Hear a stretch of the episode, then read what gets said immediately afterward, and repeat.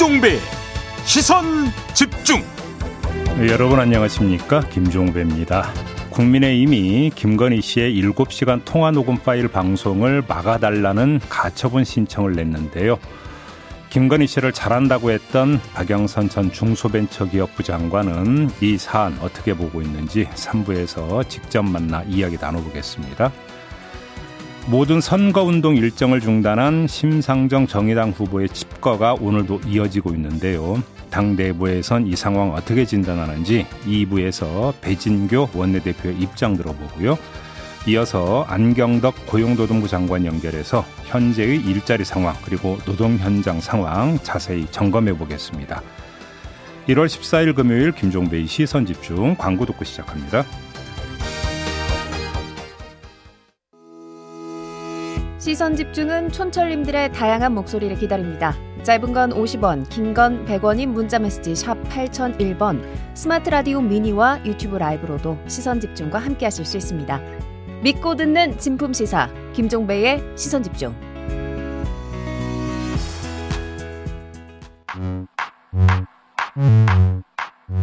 뉴욕에 뉴욕타임즈가 있다면 시선 집중에는 JB타임즈가 있다 촌철살인 뉴스 총정리 JB타임즈 더마카와 함께 시선 집중에 문을 열겠습니다. 어서 오세요. 네, 안녕하세요. 더마카입니다. my soulmate 소피아 님이 종배 형 캐나다에서 격하게 응원합니다라고 느낌표 두 개 보내주셨습니다. 오, 태평양 건너 캐나다에서 네, 네 안녕하시죠? 네 거기도 추운가요 많이? 더 춥겠다 우리보다. 더 추울 것 같은데요? 그죠? 네. 김현수님이 음. 우리들은 시선 집중 때문에 아침잠을 포기한 사람들입니다라고 해주셨네요. 아, 7시인데도 일어나셔야죠 이제 뭘더 자시려고. 네. 네, 일어나세요. 잠을, 네. 잠을 포기하셨다니 더 네. 알차게 대신 일찍 주무시면 됩니다. 네네네. 네. 음. 아침잠을 포기하신 분들을 위해서 오늘도 음. 더 알차게 시작을 해보겠습니다.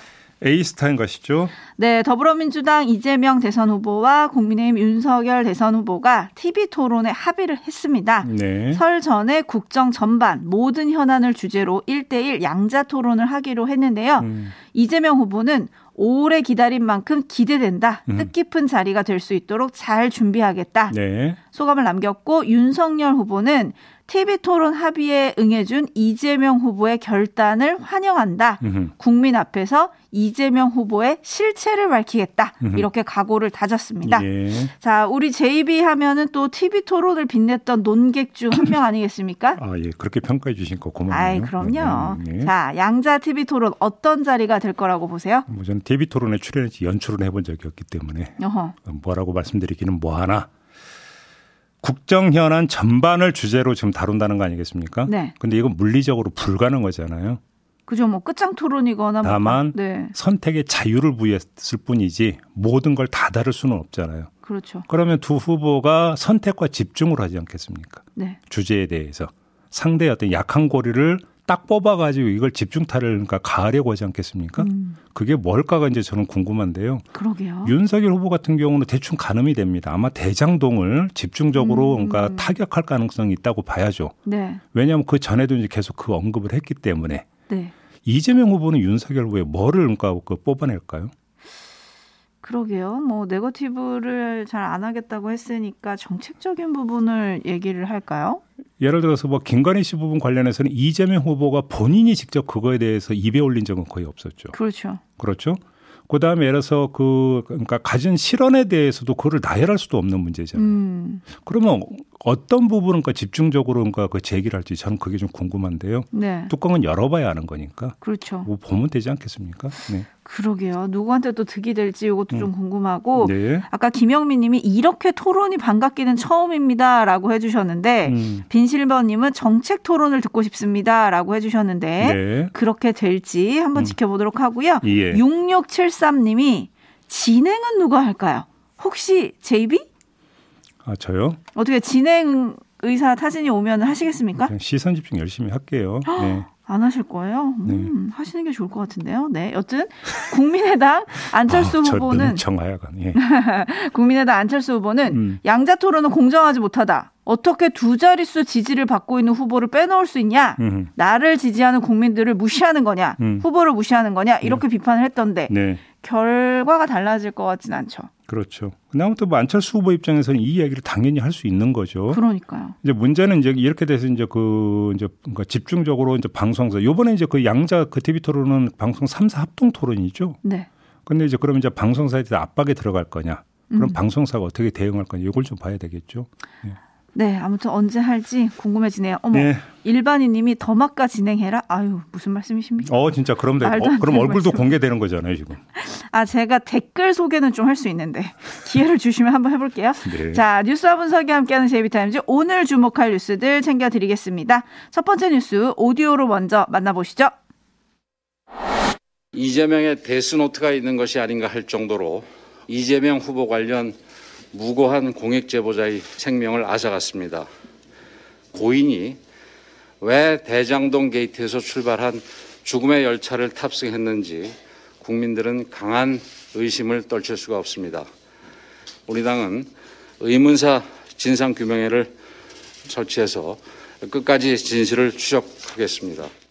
이재명 후보의 대장동 게이트를 비롯한 비리 의혹 규명에 결정적 키를 쥐고 있는 분들이 살인 멸구를 당하고 있습니다. 민주당 이재명 대선 후보의 변호사비 대납 의혹을 제보했던 이병철 씨의 사인이 심장 질환으로 추정된다는 부검 결과가 나왔습니다. 부검을 실시한 국립과학수사연구원은 주로 고혈압과 동맥 경화 같은 심장 질환에서 나타나는 대동맥 박리와 파열이 사망 원인으로 추정된다고 밝혔습니다. 네. 자, 이 문제를 한번 좀 그 진단을 해보죠.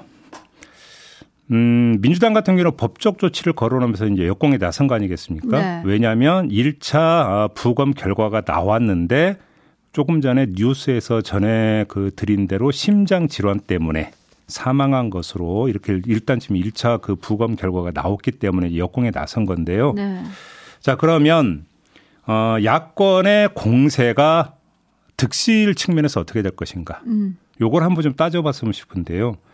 야권이 데스노트, 뭐 살인멸구, 뭐 이런 것들을 거론을 한건 네. 정말로 타살 가능성을 믿어서라고는 저는 보지는 않아요. 음. 설마 그렇게 봐서 정말로 저런 얘기를 했을까? 네. 그런 점만보다는 다만 그렇게 목소리를 높여서 대장동 의혹을 부각시키겠다는 의도 이렇게 해석을 해야 되지 않을까 싶은 생각이 좀 들거든요. 네. 그러니까 다시 말해서 죽음의 배경을 부각을 해서 의혹에 대한 주목도를 끌어올리겠다라는 전략. 음. 일단 이렇게 이해를 해야 될 것 같습니다. 네. 근데 여기서 이제 사진의 원리가 있는데 그렇게 놓고 본다면 죽음의 배경은 말 그대로 사진으로 치면은 배경이 되는 거고 메인 피사체는 뭐가 됩니까? 대장동 의혹이 되는 거잖아요. 그렇죠. 그런데 초점을 잘못 맞춰서 배경에 초점을 맞추면 메인 피사체는 어떻게 됩니까? 흐리게 잡히게 되는 것이죠. 음. 이게 이제 사진의 가장 기본적인 기술 아니겠습니까? 네. 제가 볼 때는 지금 이 문제가 발생하고 있는 것이 아니냐. 그러니까 논점이자 초점은 의혹의 실체일 텐데 야권이 설정하는 초점은 그런데 정치적 수사 이 레토릭의 적절성이 논란이 되어버리면 의혹의 실체라고 하는 메인 피사체가 흐려져 버린다. 음. 그렇게 놓고 본다면 야권의 전략의 득실은 대충 계산이 나오는 거 아닌가. 이렇게 좀 그러니까 평가를 해볼 수가 있을 것 같습니다. 음, 9788님이 어제 김기현 원내대표는 부검도 못 믿겠다던데요. 뭘이라고 해주셨죠. 네. 그래서 이제 의혹의 실체를 밝히기 위해서 특검을 주장하는 거 아니겠습니까? 네. 근데 이제 문제는 특검 같은 경우는 지금 여야가 논의가 어떻게 되고 있는지 다 알잖아요. 음. 평행선이잖아요. 네네네. 그 문제 같은 경우는.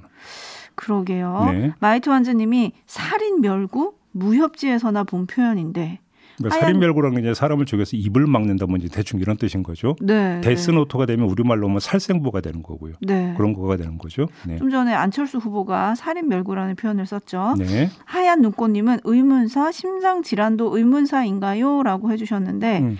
어쨌든 저희가 지금 득실을 따져봤으니 음. 이것도 한번 짚어봐야 될 것 같습니다. 네. 국민의힘이 김건희 씨 7시간 통화 관련해서 방송 가처분 신청을 했습니다. 예. 이거의 득실은 어떻게 될까요? 요건 좀 성격이 저는 좀 다르다고 봅니다. 음. 조금 전에 말씀드렸던 사례가 공격 차원이라면 네. 이건 방어 차원이다. 그러니까 전략의 운용 차원이 아니라 이건 자위권 발동 차원이다. 그렇게 이해를 해야 되는 거 아니겠습니까? 그렇죠. 다시 말해서 득실을 따지기 이전에 이건 무조건이다. 무조건 하는 거다. 네. 네. 이렇게 일단 봐야 되기 때문에 어, 이 전략을 어떻게 운용하는가에 따라서 득실이 달라진다라고 하는 전략 운용의 문제가 아니라 그냥 어차피 이거는 자유권 발동 차원에서 그러니까 택할 수밖에 없는 카드다. 당연한 카드다. 예, 뭐 당연하다고보다는 자연스러운 카드다. 음, 네. 일단 이 점을 전제해 놓고 이제 판을 정리해 봐야 될 것 같은데요. 얼핏 보면 도 아니면 모처럼 보이죠. 네. 받아들이면 모이고 안 받아들이면 도이고 뭐 이렇게 그러니까 보이는 것 같지만 제가 볼 땐 그렇지가 않습니다. 음. 국민의힘이 가처분 신청까지 내므로써 주목도가 어떻게 됩니까? 더 끌어올려졌다고 봐야 되겠죠. 녹음 파일에 대한 주목도가 네. 이 최대로 끌, 끌어올려진 상태에서 법원이 가처분 신청을 받아들이면 물론 MBC의 방송은 막을 수 있겠죠. 그래서 뭐가 될 것 같지만 여기에 변수가 하나가 지금 돌출이 됐습니다.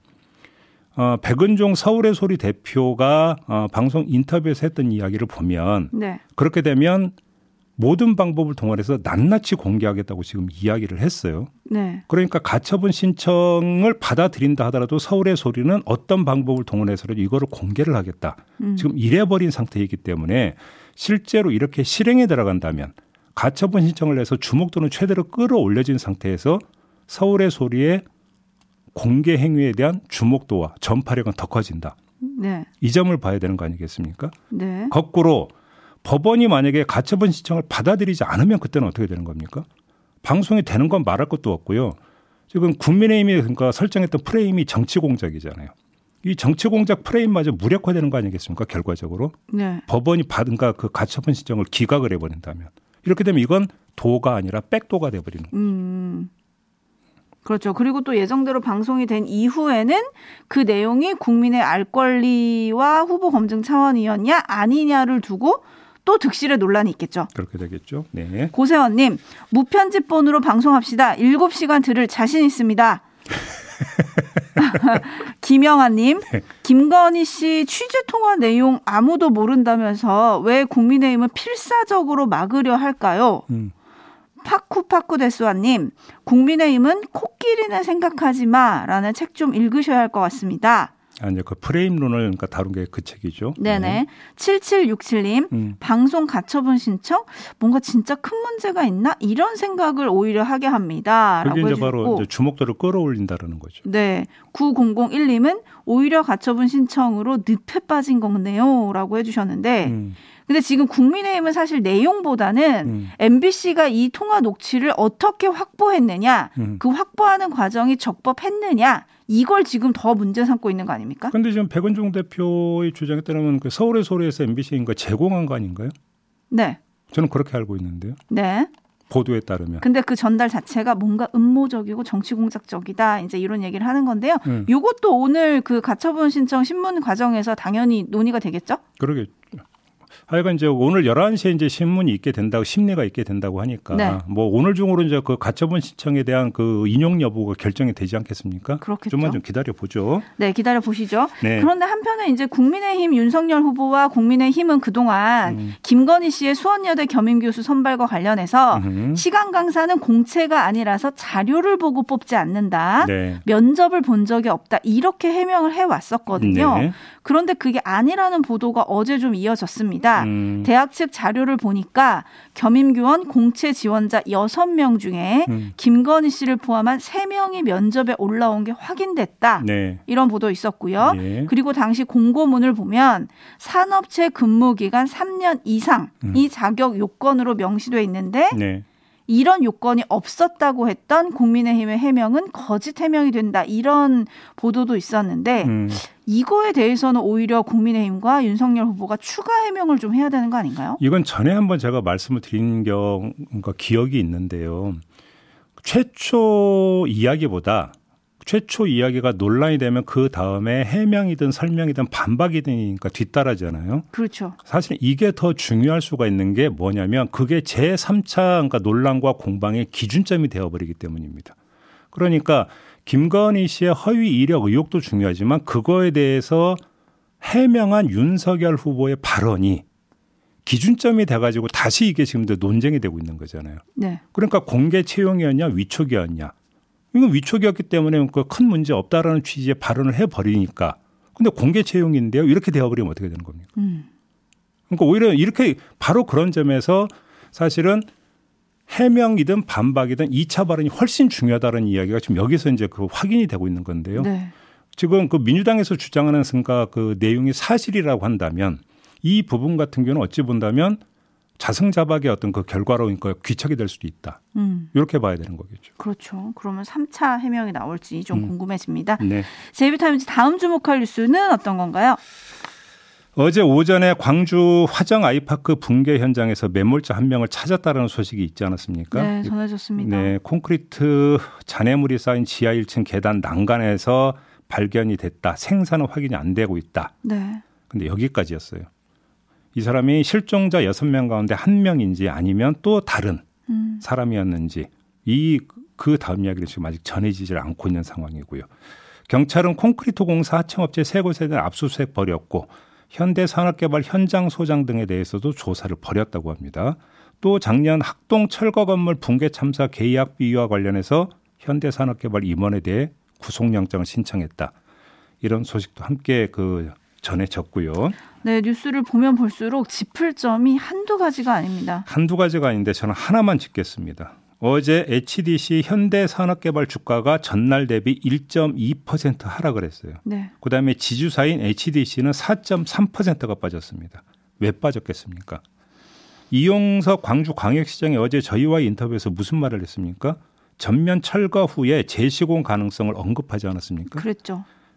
그다음에 또 불이익을 줄 수 있다는 점도 언급을 하지 않았습니까? 네. 당연히 이게 영향을 미친 것으로 지금 추정을 해야 되는 거 아니겠습니까? 음, 네. 자 이렇게 보면 경제 논리에 빠져가지고 한 푼이라도 아끼려고 하다가 더 큰 손실을 보게 된다 이런 이야기가 되는 거잖아요. 음. 호미로 막을 걸 가래로도 못 막는 상황이 되어버렸다. 네. 이런 이야기가 되는 건데 문제 문제는 손실이 회사 전체, 주주 전체로 지금 가고 있는 거잖아요. 더 나아가서 경제 전체에도 큰 해를 끼치고 있는 거 아니겠습니까? 음. 저는 여기서 하나의 어떤 단서가 도출이 된다고 생각을 하는데요. 중대재해처벌법 시행일은 1월 27일이기 때문에 이 법 적용을 못한다. 그다음에 또 허점이 많다 이야기 많이 나왔어요. 그렇죠. 다 맞는 얘기고 허점은 다시 또 보완이 돼야 됩니다. 근데 하기로 마음 먹으면 행정의 권한만으로도 사실은 문제의 회사를 징치할 수 있는 길이 없는 건 아니다. 음. 그게 지금 이 사례에서도 확인이 되는 거 아니냐. 만약에 정말로 광주광역시든 해당 서구청이든 이곳에서 이거 안전진단하고 문제가 있으니까 다 철거해버리고 다시 재시공해라 버리면 그것이 갖는 그러니까 손익의 문제가 당연히 제기하고 시장에 어떤 신호를 줄지는 뻔한 것 아니겠습니까? 네.